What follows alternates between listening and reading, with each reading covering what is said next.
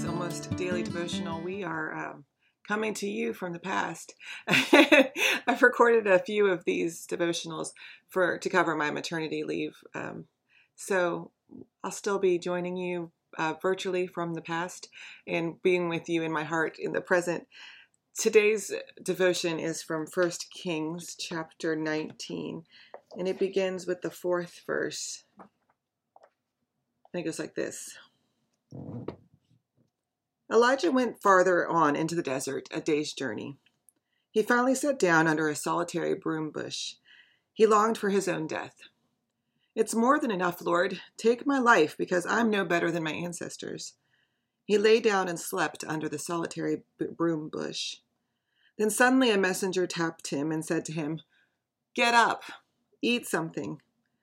Elijah opened his eyes and saw flat bread baked on glowing coal and a jar of water right by his head. He ate and drank and then went back to sleep. The Lord's messenger returned a second time and tapped him. Get up, the messenger said. Eat something because you have a difficult road ahead of you. Elijah got up, ate and drank, and went refreshed by that food for forty nights and forty days until he arrived at Horeb, God's mountain.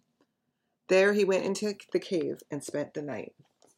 This reminds me of those Snickers commercials, the are you not yourself when you're hungry, right? Or the um, you're hangry commercials, right? Um, I've gotten hangry because I haven't eaten in a while. Uh, and with a newborn, we are experiencing a little bit of a hangry, I'm sure. And it's true, often what we need, most of all, what we need is a nap and some food. Elijah has had a difficult experience. He's just went up against the prophets of Baal in that famous scene with the altar where God sends the fires fire down and, and consumes the altar, and the prophets of Baal are are defeated by God. But they're also terrified. They're terrified of this power that Elijah has, and so they drive him out into the wilderness. A long day, a day's journey, they said, and he was not prepared. He didn't have any food to take with him. He didn't prepare water jars. There's no camper for him to sleep in, and he just falls down falls down and he goes to sleep. And when he wakes up, God has provided food. And so Elijah goes back to sleep. And God provides a little bit more food when he wakes up and sends him on to a place where he'll be safe. And often we try to just keep going through things. We don't stop after major events in our lives and recuperate. You know, this fight against the battle of, a battle of the prophets of Baal was a major life event for Elijah. And many of us are going to be experiencing major life events in the coming weeks or have have already. Going to college for the first time maybe. Going back to school for many of our youngsters. The parents have that transition as well or we've lost a loved one and are grieving. And we don't give ourselves the time often to really pause and appreciate the change for what it is. And so sometimes we just need to eat some food and take a nap and listen for God's voice. And that's not doing nothing, that's not being idle, that's not um,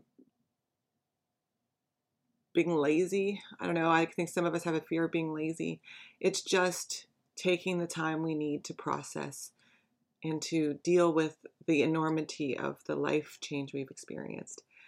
And so when you find yourself getting overwhelmed, when you are going through a major life event, give yourself some grace.